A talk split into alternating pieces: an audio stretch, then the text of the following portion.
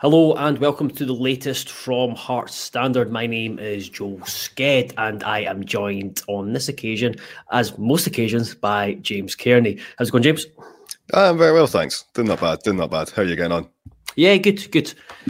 Uh, no complaints. Uh, what are we going to talk about? Oh, yes, I know what we're going to talk about. The Meet the Manager or Meet the Management Team event mm. that was held in the Gorgie Suites at Tynecastle Park on Wednesday night. It was organised by Foundation of Hearts and it was uh, an event, I think maybe probably the first of a few, where the club are essentially trying to bring the fans, the the pledgers, the owners closer to to the club. And I know last night uh, Steven Naismith was really keen to do it. He wanted to get that engagement from the fans to kind of help them understand what the management team are trying to do, what direction they are trying to take the team in. And it was, yeah, it was a fascinating night. Thoroughly enjoyed it. I thought it was a pretty impressive presentation. It was across 90 minutes. It was so basically Steven Naismith presented uh, kind of slides, looked at how they how they train, how they prepare for training, how they analyze games, how they prepare for facing teams. They look at they looked at stats, player pathways, uh, player pathway from 18s to B team to the first team, and then there were some questions from Robert Bothrock, who was hosting the event, and then opened up to a Q and A. And I think this is not just Hearts specific, but I think a lot of clubs you think, oh no, there's a Q&A with fans, there's going to be some daft questions, but it was actually the, the questions were were absolutely brilliant uh, by and large. They were, they were spot on in terms of what the night was about. It was there was a lot of kind of analytical or, or questions which were based around what the what Steven Naismith presented. So obviously I've put up a big piece on the site, fully kind of tried to get as much detail in, in there as possible to see what uh, to kind of just um for those who weren't able to make it to kind of give an idea of what was discussed and and why. Having read it, James, what so because we will we'll look at kind of the biggest, uh, the most interesting takeaways from it, maybe get five or six. But I've got a few in mind, but from uh, from yourself who read it earlier on, was there anything that stood out for you? um, well, just, just first off, I should just say I'm just gutted I'm not a foundation member because like nights like that are that's right up my street. Those are the kind of you know, things that I absolutely adore. Um, and um, yeah, I very jealous I didn't get to go along, but thankfully, yeah, I've read your piece, so I've had a decent idea of what was spoken about. Um, I just think in, in general, I think that nights like these are really good. I think they're really helpful for, like you say, just helping fans to understand what is that's going on, open up that dialogue between the management team and and the supporters, and it definitely helps the fact that the team are in a good position as well. Yeah. You know, if you if you hold this meeting in October, say it, it's maybe a bit different. It's maybe not quite as um, uh, maybe maybe that, at that point the Q and A does get uh, towards the end maybe gets a wee bit mad, but you know, like, yeah. like you say, I think I think these kind of things I think they are good, and I think you know I've been to ones before where you know when the team aren't when a team isn't playing well when they do these kind of nights and it doesn't work out and it's not really it's basically just a queue of people lining up just to shout at the manager for a bit. By yeah. all accounts, this this was not that, so that's nice. That's always good off straight off the bat. Um, certainly, I think the t- team's recent form, obviously, Naismith's got a good, good bit of credit in the bank with, with supporters because of that, especially the win over Celtic, the win over Hibs recently, of course. Um, so yeah, look, look, looking through it, um, it was I, I think just one of the things that kind of stood out to me is this might be flippant or maybe just be a silly point, but I was really impressed that they use a drone um, for all their all their training sessions. They use a drone and then they watch the footage back. But just because obviously it's in Oriam, so you think it must be quite dangerous flying a, a drone around indoors like that, you know, because those things can go quite fast and they got a bit of weight to them. And oh, you're, you're on mute, Joe. You've muted yourself somehow. Sorry, sorry, I've uh, I muted myself to try and uh, so take a drink of water, so you don't have to hear that. Uh, the, so at Oriam, there's uh, mostly uh, they mostly train outside. So ah, there's ah, okay, that makes a lot more there's, sense. There's there's an in, there's an indoor there's an indoor training facility, but they only usually use that when the weather is weather is really bad, or if they maybe want to use it for the for the Astros. So yeah, they've got the they've got the drone, which uh, was good because that's that's how the, the, the clips that were shown last night, vast majority, I think all of them were from from the drone. Uh, so I, it's, I'd, I'd, imagine it's something that's used um, around world football, like kind of yeah. bigger clubs have managed to give that kind of bird's eye view. But that's it. It's just how it, it, struck it struck me how much detail goes into the training. Is the fact that they use the uh, they use the drone to then allows the management team to watch back all training sessions. Then it helps. Then they take clips. So usually it's just like uh, the like things like like the the drone. The, you just imagine using the clips from games as analysis, but they actually use mm. clips from training to then uh, kind of educate the players or the um, or to kind of develop training for for like a kind of future. And it was I found it, I found it interesting that they clip things up and send them out to players via WhatsApp as well. Yeah, I like that. I like that. Again, it's just I like the idea of being like, oh, it's more the kind of social side of it of going like, oh, Joe, I've noticed this thing about this player's game that's something they could be doing, and just sending them a WhatsApp, being like, by the way, look at that. You know, we'll talk about it tomorrow and when, when we're in training or whatever. I just like I like that. I really like that idea of just the individual nature of it. Um, just constantly just giving players little tips and just making the most of things that like WhatsApp that obviously you know you go back 10 years ago didn't really exist or you know you, you couldn't do that. So i think that's quite nice you know. So um uh, yeah the drone, the drone thing certainly jumped out at me so that was quite a nice touch. Um the other thing as well to be honest was the way that the the the kind of division of labor amongst the the coaching staff. Mm-hmm. so essentially i think it was Naismith was saying that he focuses primarily on the team all the team does on the ball and then is it Gordon, Gordon Forrest is mainly on the out of possession, and then with Frankie McAvoy mainly focusing on set pieces. Um, it's an interesting way to, to kind of divide up the labour, uh, the labour, and it's also interesting to pub- publicly do that because now if you know, for instance, set pieces have been quite good recently, so you know Frankie McAvoy can get a lot of credit there. But yeah, yeah, are going rubbish or this doesn't really work, or you know, the team are struggling in possession. People are going to go, well, Naismith, that, that's your job. it's not working. So um, I, I do wonder if uh, maybe a wee bit down the line they might uh, regret being quite quite so public about, about the, saying who's who's in charge of what and all that kind of stuff. But I thought I did find that really interesting though. Yeah, I definitely find that because you, you look at like fans will look at it and go like what's what does x y uh, what does x do what does z do mm. just the, the, expectation the head coach does everything or is uh, hands on and it seems Naismith is very hands on he oversees a lot plenty of work goes into the detail but then within that, there's there's kind of delegation like that to, with, with Forrest with the um, out of possession and and McAvoy with with set play, so we don't have to actually do do everything. And I kind of showed that there was the I think there was suspicion around the assistance that Naismith whether they were foisted upon him, but it hmm. does like again last night kind of just hammered home that uh, these, he wanted these guys to be part of his his his team, his structure, and with merit behind it, rather than just uh, kind of a token gesture that right, I want him to do X, I want him to do Y, and I'll do I'll do Z as well.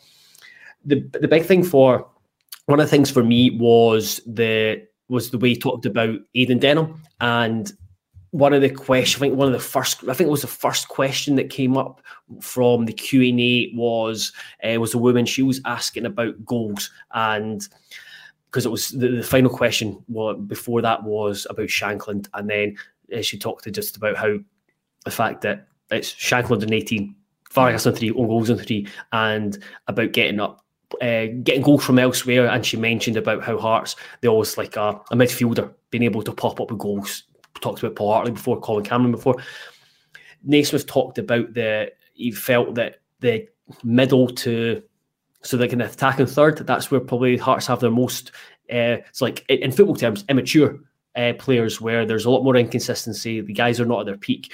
He said about Barrie McKay being missing, Liam Boyce being missing, but that he talked about Denholm as being able to score goals from midfield and he, because his timing of forwards runs is excellent, which would be a massive will be a massive help uh, to the would be a massive help to the um, to the team. And it's it's something that Naismith's been trying to do with Denholm, and he's trying to put him in different positions. Because at the start of the season, we saw him; he was largely he was playing as a six, basically against mm. Rosenborg and against Dundee, and that's what we kind of thought him. He's just going to be a guy who recycled possession. Then we saw him play right wing back for the Scotland twenty ones, but he's been moved around in training, and that's he's been used as a number ten, for example. But you look at his you look at his attributes and qualities, actually see him as probably as a kind of number eight all action player. I would, I would think so. Yeah, kind of box to box. Certainly, someone making those kind of forward runs. Um, I think the part of it as well is just the idea of like playing these players in different positions. It's just so they've got a better understanding of what's going on in the football pitch elsewhere. You know, if you play a 90 minutes at right wing back, for instance, you know, you've got a perfect understanding of if you, if your mid, if your centre mid's not getting close to you and that pass isn't on, like how it can all fall apart and you know why it's so important you do that. So there's little things like that I think that come from just little lessons that come from just playing 90 minutes here, 90 minutes there. And you, again, it just gives you a better understanding of the role so that when you're not playing in it, um, you understand exactly what everyone else is meant to be doing, how it all works, how it all clicks together. So I think, it, particularly when you're a young player, I think having those um, games where you are played kind of out of position or tried out in different areas, I think that's a big long term. It's really beneficial. And it just mm. might mean in the short term that yeah, you might have a player, um, for instance, like Denholm playing in the number six position, say at Dundee, and it doesn't go right, and then you make mistakes, and but that's all right though because you learn from that and you go, you move on from it. So it's those things where yeah, long term it's good, short term, yeah, it, as we saw, it can you know mistakes can happen. That's all right though because then it means that next time he's playing as as that number eight, he's got a better understanding of what someone like Benny Baningime is doing behind him, for instance. So yeah, yeah, no, I think um, yeah, that probably is what you'd imagine because he's got so much energy as well. You know, be wasted if he's just kind of standing around and not just like going getting involved and running all over the park because he's got so much energy and so much enthusiasm. Um, and I do think that you're right. With, with, he probably needs to be getting forward a little bit more and doing it a bit more regularly. But I think when you look at his skill set and what he can do, that kind of box to box guy, that guy who's going to run beyond the midfield, make those late runs to the, onto the edge of the area. I think Denholm could do that absolutely. We, we saw it against we saw it against St Mirren how he was how heavily involved he was getting in the in the final mm. third. So he went close with a shot in the first half, and he said after the, uh, afterwards when we were interviewing him that he feels the team don't take enough shots from outside the box, and mm. that's something he would he would like to do more. Which again is is encouraging, even though I think Naismith is preferably uh, prefers Hearts to work it into a situation where it's a better, clear, a clearer shot. I was going to say I'm with Naismith on that one. I, I don't like. I, I was, you know, everyone likes watching goals go in from miles away. I mean, I think I said the other day that Alan Forrest's goal in the derby was my favourite Hearts goal this season. But you know, they're you know, in terms of you know, again, people will roll their eyes and call me nerd. Fine, but you know, like, they're really low probability. You know, most of them don't go in, so it's a bad idea. You know, if you yeah. make another couple of passes, you can get a great shot rather than rushing it and hitting an okay one. So yeah, I, I, I get it. Yeah, obviously it's aesthetically nice to watch guys pinging it in from miles out. It's always great. But yeah, I, am with Naismith that. Yeah, I'd, I'd, much rather score a tap in from you know six yards out than sky over the bar from thirty yards.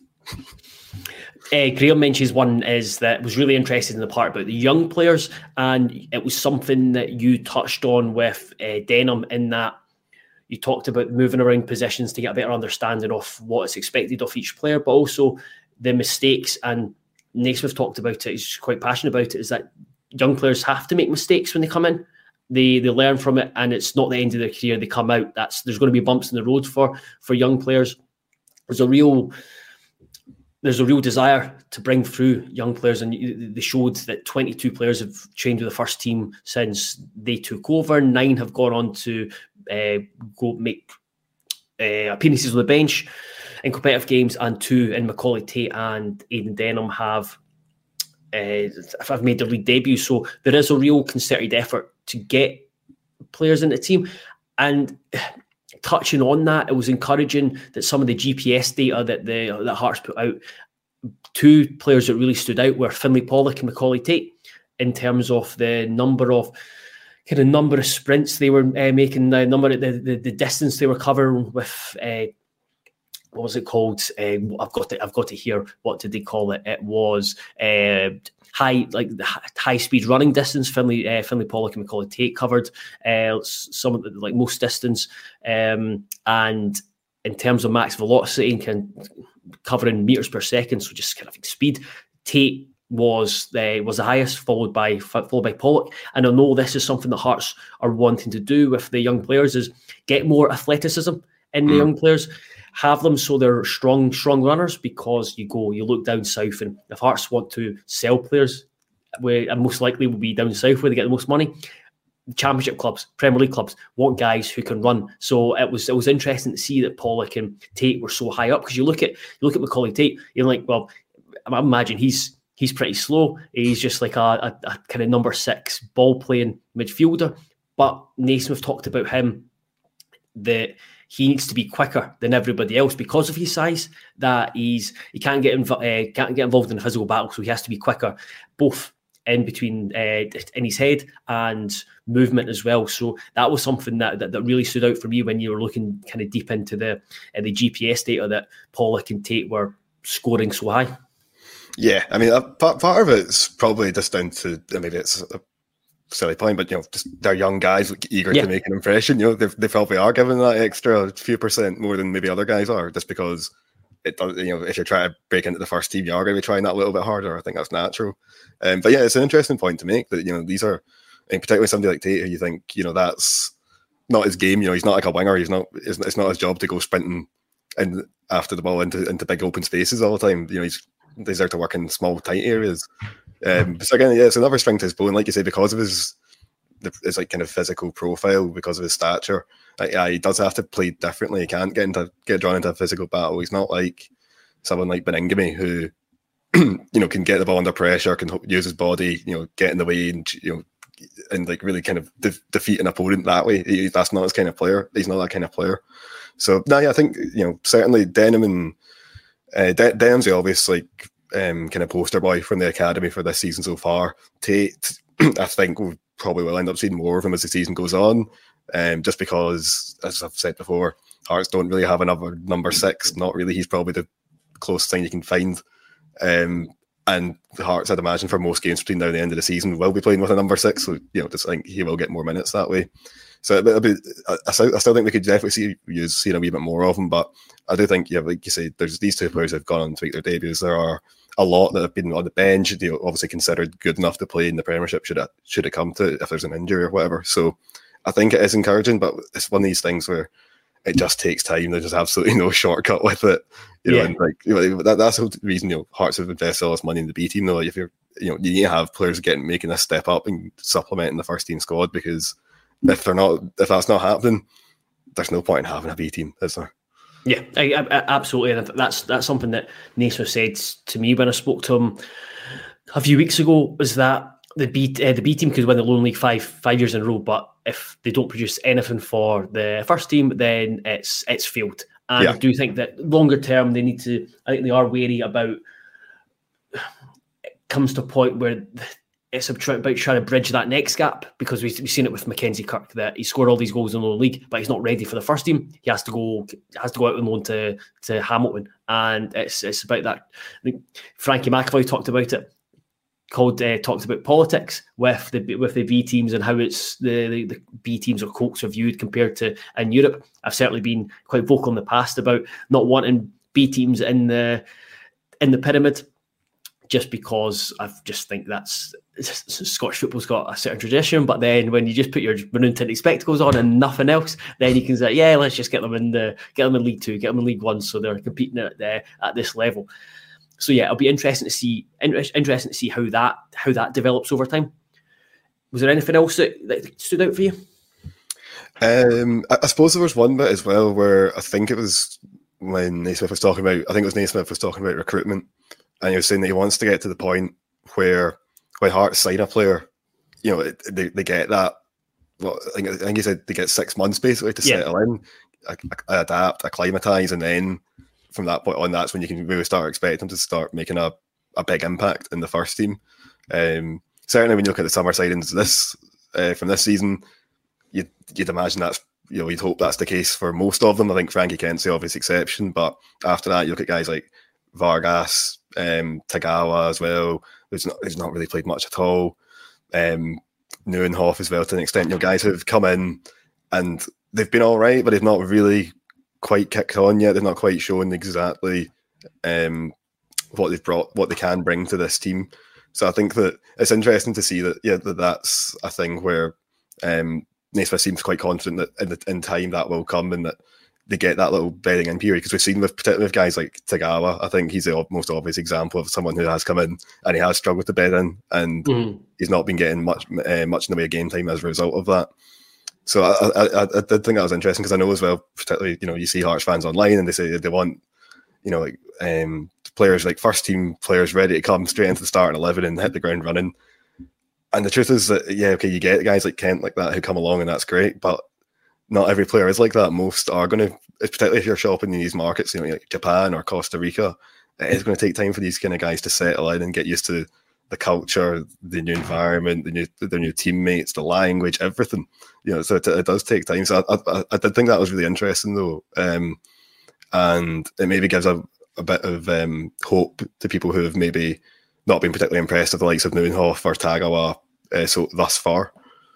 Yeah, absolutely. I think the I think that that's a key thing is for Naismith. He wants squad con- uh, squad continuity because again he's he was being involved in heart squads where there was there was massive churn, massive turnover in players, massive overhaul. It's just it's hard to build a foundation. It's hard to build mm. a, a kind of team ethos, team spirit when you're changing players all the time. And he, I think he wants it. It was like doesn't want to lose much more than of 10%, 10, 15% of players each season. And then just kind of supplement it with the odd signing with the players coming through the from the academy. And I think you'll see with with Hearts, and it's been noticeable the last few years. There's been different profiles of signings. You've got guys who are uh, in more in the peak of their peak of their career. You look at look at like Zander Clark and Lawrence Shankland and and and Frankie Kent and then you've got guys who come from abroad who need time to settle, and you've got younger guys like Lewis Neilson and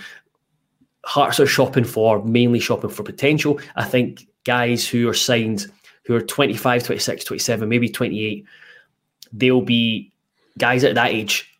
You can probably tell that they're they're earmarked for a, a, a important position straight away. They might play they, they might play regularly from off just because they've got that experience, they've got that grounding, mm. and they come in and do it like Frankie Kent has. And then guys who are 24 and younger, I would expect them to, in an ideal world, for Naismith and Hearts to come in and be a bit part at most, just be in the background, like he said. Like uh, so, like Vargas and Nieuwenhof, probably two players who've probably had to play a wee bit more than maybe what was what was expected and he did talk about Nieuwenhof. That was one that's probably raised a few eyebrows in that he praised him a lot. He, I've got the quote quote here. Uh, where is it? I think somebody who's taken time to settle, who is progressing, and I think will be a really good player is Calem Nieuwenhof. He's somebody who'll take the ball anywhere, wants to take control of the game, can get up and down the pitch. He'll be a good player here. He just needs uh, needs time because I, I, do think that he has played. He's, he's, played a lot of football. I think he's played the most minutes of, of uh, all signings except from Frankie Kent. And you read some of his quotes, and you probably read between the lines why he's maybe ahead of Cammy Devlin in, in, in the pecking order. I don't think he's been as uh, I, I, don't think he's been as um, as consistent and as forceful in terms of what Hearts particularly need in midfield. But it's clear that not just from there, but speaking to Nathan before, he's, he's a big fan of Nieuwenhof. Oh, he definitely is. Yeah, I mean, I, have not got the figures to hand, but he must have out of the, all the midfielders at Hearts this season. He must have played the most in terms of minutes. So he did. He, I just think because obviously Baningime was was had an injury. Lowry and Grant have been in and out the team. Devlin's been out of the team. I think I think it's got to be Nieuwenhof, and it's got to be Nieuwenhof by a distance. I would imagine. So I think yeah, that tells you everything you need to know. Naismith clearly likes him. He clearly trusts him and then like you say, you get that testimonial like that, an endorsement like that, and that just shows that Naismith Clear does really, he, he, really does believe there's a player in there, you know. And again, I, am I'm, I'm with you where I think that there might there might well be, but I just don't think we've seen it often enough yet. Um, and I think well, well Nieuwenhof's had good games. I don't think there's ever been any games where we've we've walked away and went, "Oh, Nieuwenhof was absolutely brilliant today." You know, whereas I think most other players in the squad at some point or another, we've we had at least you know had at least a few games where we went away and go, oh, he was great, he was great. Whereas Nieuwenhof has always been like, oh yeah, he was yeah, he was good. Yeah, you know what I mean. So I think yeah, there's it's that way where I think there's he can still contribute a lot more. But as you say, I mean, Naismith clearly believes that he can, and you know that's everything. So I mean, I, I always kind of forget Nieuwenhof. He's what 22. 22, yeah. Just checking. Yeah, yeah. I, I, I tend to, in my head, I've got him down as like 25, 26. I'm always a bit surprised when I quite check his age. I'm, like, oh, God, yeah, he's only 22. So, you know, yeah. again, you know, we give people like Vargas leeway, we give Tagawa and Oda leeway. You know, why not? presumably he deserves it too, right? Yeah, I, th- I think it goes back to it goes back to that point where Naismith talked about the you can, be, you can get away with being inconsistent as a winger or a forward mm. compared to compared to a midfielder. Again, I think it was he was signed. Was that a three year deal? It was. I think he was a three year deal. Tagawa was a four year deal. And yeah, yeah. Like I said, he's he's twenty two. So yeah, uh, he's he is one of the players we, have talked about that you want to see to see more from. Just for me, in that because I've watched a lot of them when Hearts were linked with uh, signing him, I, I, spent a wee bit of time on Wyscout and watched a fair bit of him from his time in Australia, and you look, you got excited by him because he was someone who would stride forward with the ball and take it and uh, have a shot at goal, score a couple of screamers, and you're just thinking, right, that's that's the type of player you want from uh, midfield. But again, he might be came in and Naismith be shaping him into a different player who does like control the ball and is more mm. more supports the play and gets involved higher up the higher up the pitch, and that could be a uh, take a wee bit of time to adapt. No, absolutely. You know, we've seen with um, I wrote a thing last week, I think it was about Benny Baningime about how he's changed about you know when he when he was first signed at Hearts, he was like this brilliant ball winner in midfield, and now under Naismith, he's became this guy. He's absolutely a brilliant number six, and they're two very different sorts of roles, two very different kind of positions. And again, you know, so we've seen that happen in that instance. So I don't see why it couldn't happen again with Nieuwenhof. Um, again, he's young, he's still acclimatizing, and he's to be fair, like I said earlier, he's played an awful lot of football as well. So you'd imagine the more minutes he gets, the faster he'll acclimatise, the more he gets used to the you know, league, the physicality of it, the pace of it, and that can only be a good thing. So yeah, there's definitely one where, um, yeah, it's one of those ones. I, I, I don't always see it with him to be honest, but like Naismith definitely does. You can tell. Yeah. Like, Naismith's definitely a big fan. Uh, before we finish and get on to a couple of uh, the comments, just wanted to bring up the. Uh, it was interesting that towards the end of Naismith's presentation, he brought up a lot of stats, and he said that they, they use them as an indication. A lot of them are what kind of stuff that we've used in the past via like via StatsBomb and kind of just looked at basically the stats back up the Hearts are a good team when they're in their shape, and that's when they've got their shape. They're a good pressing team, but they're not a effective pressing unit when the team lose the ball, high up the pitch, or they look to press teams high up the pitch that they don't they don't get as they don't win the ball back as much as as much as they want, and that was a big thing from Naismith. He talked about how there's still a lot of work to do in the final third, both in possession and out possession. He he brought up about the like XG per shot. Basically, just said Hearts are creating a lot of chances or having a lot of shots, but they're low quality. So need to do better to work openings, and that's something that he believes that that should should happen. So I found that encouraging that yes, the, the the management team are very much aware that there needs to be improvement in the final third. Yeah, yeah. I mean, I think it's clear enough for pretty much everyone to see. Um, particularly, obviously, in possession, like we know that it can be a little bit um, pedestrian at times. It can get a bit laboured in the final third when it comes to trying to create chances. Um, and as you say, the stats back it up. You know, um, there's, there's certainly the um, you know, Hearts fans themselves know it. You don't need to look at any stats to know that yeah, Hearts don't really win the ball back in, in the final third because well, when's the last time Hearts had a really well executed counter attack? You know, does, doesn't really happen. You know, we don't. You know, that, that's not the way the team plays. That they don't. And part of that's because of the system. Because if you win the five three two, for instance, you've basically got you know the two forwards, maybe a midfielder, maybe a wing back pressing up if the opposition's got the opposition's got more numbers, they can just pass it around you. So yeah, part part of it's probably the team's shape, just in that Hearts often find themselves at a numerical disadvantage in those areas anyway. So it does make life more difficult when you are pressing. There are ways around that, but it, it means that your, your the way your team presses has to become a lot more sophisticated. And you know, as Naismith touched on, that does take time. Uh, you know, there's again, there's no easy fix. It's, I think you start with the basics, and you, you know, it slowly becomes more advanced over time, more sophisticated over time. But um, aye, it's one of those things you, you you'd rather that you know, like like most things in, in football, you know, you'd rather you know sort the defense out, make sure that's working all right. You know, the middle bit, okay, that's working all right. You know, the, the, you know, the, you build you build out from the back. You know, these are yeah. you get the foundations in place, and then you add in the more difficult or intricate parts, and that that seems to be what we're seeing as well. And yeah. that seems to be what Naismith's saying. I suppose I'll uh, kind of bundle these two uh, comments together to, to finish with. It was so um, uh, Corbetto Baggio Liam uh, says things like last night mean nothing if we don't win. It's really that simple. and it's uh, and James Govan says, "Did last night make you believe in Naismith as a head coach at Hearts and beyond?" So I think yeah, it's fans really only care what happens on Saturday, and that's that's a, that's the be all or end all. But I do think events like last last night help get credit in the like credit in the bank and uh, help um, just help with perception that Naismith seem to do that. There's 350, fans in that uh, in that room. If majority of them are uh, impressed, they'll go back and tell other fans, and they he, he just I think he just gets that buy-in, which is mm. important when there is a poor result or there is a uh, there's a poor poor run that he's kind of explained these things, and it might give fans a better understanding. So yeah, I do completely understand. get Hearts need to win games, and that's all that matters. But I do think stuff like that helps create perception and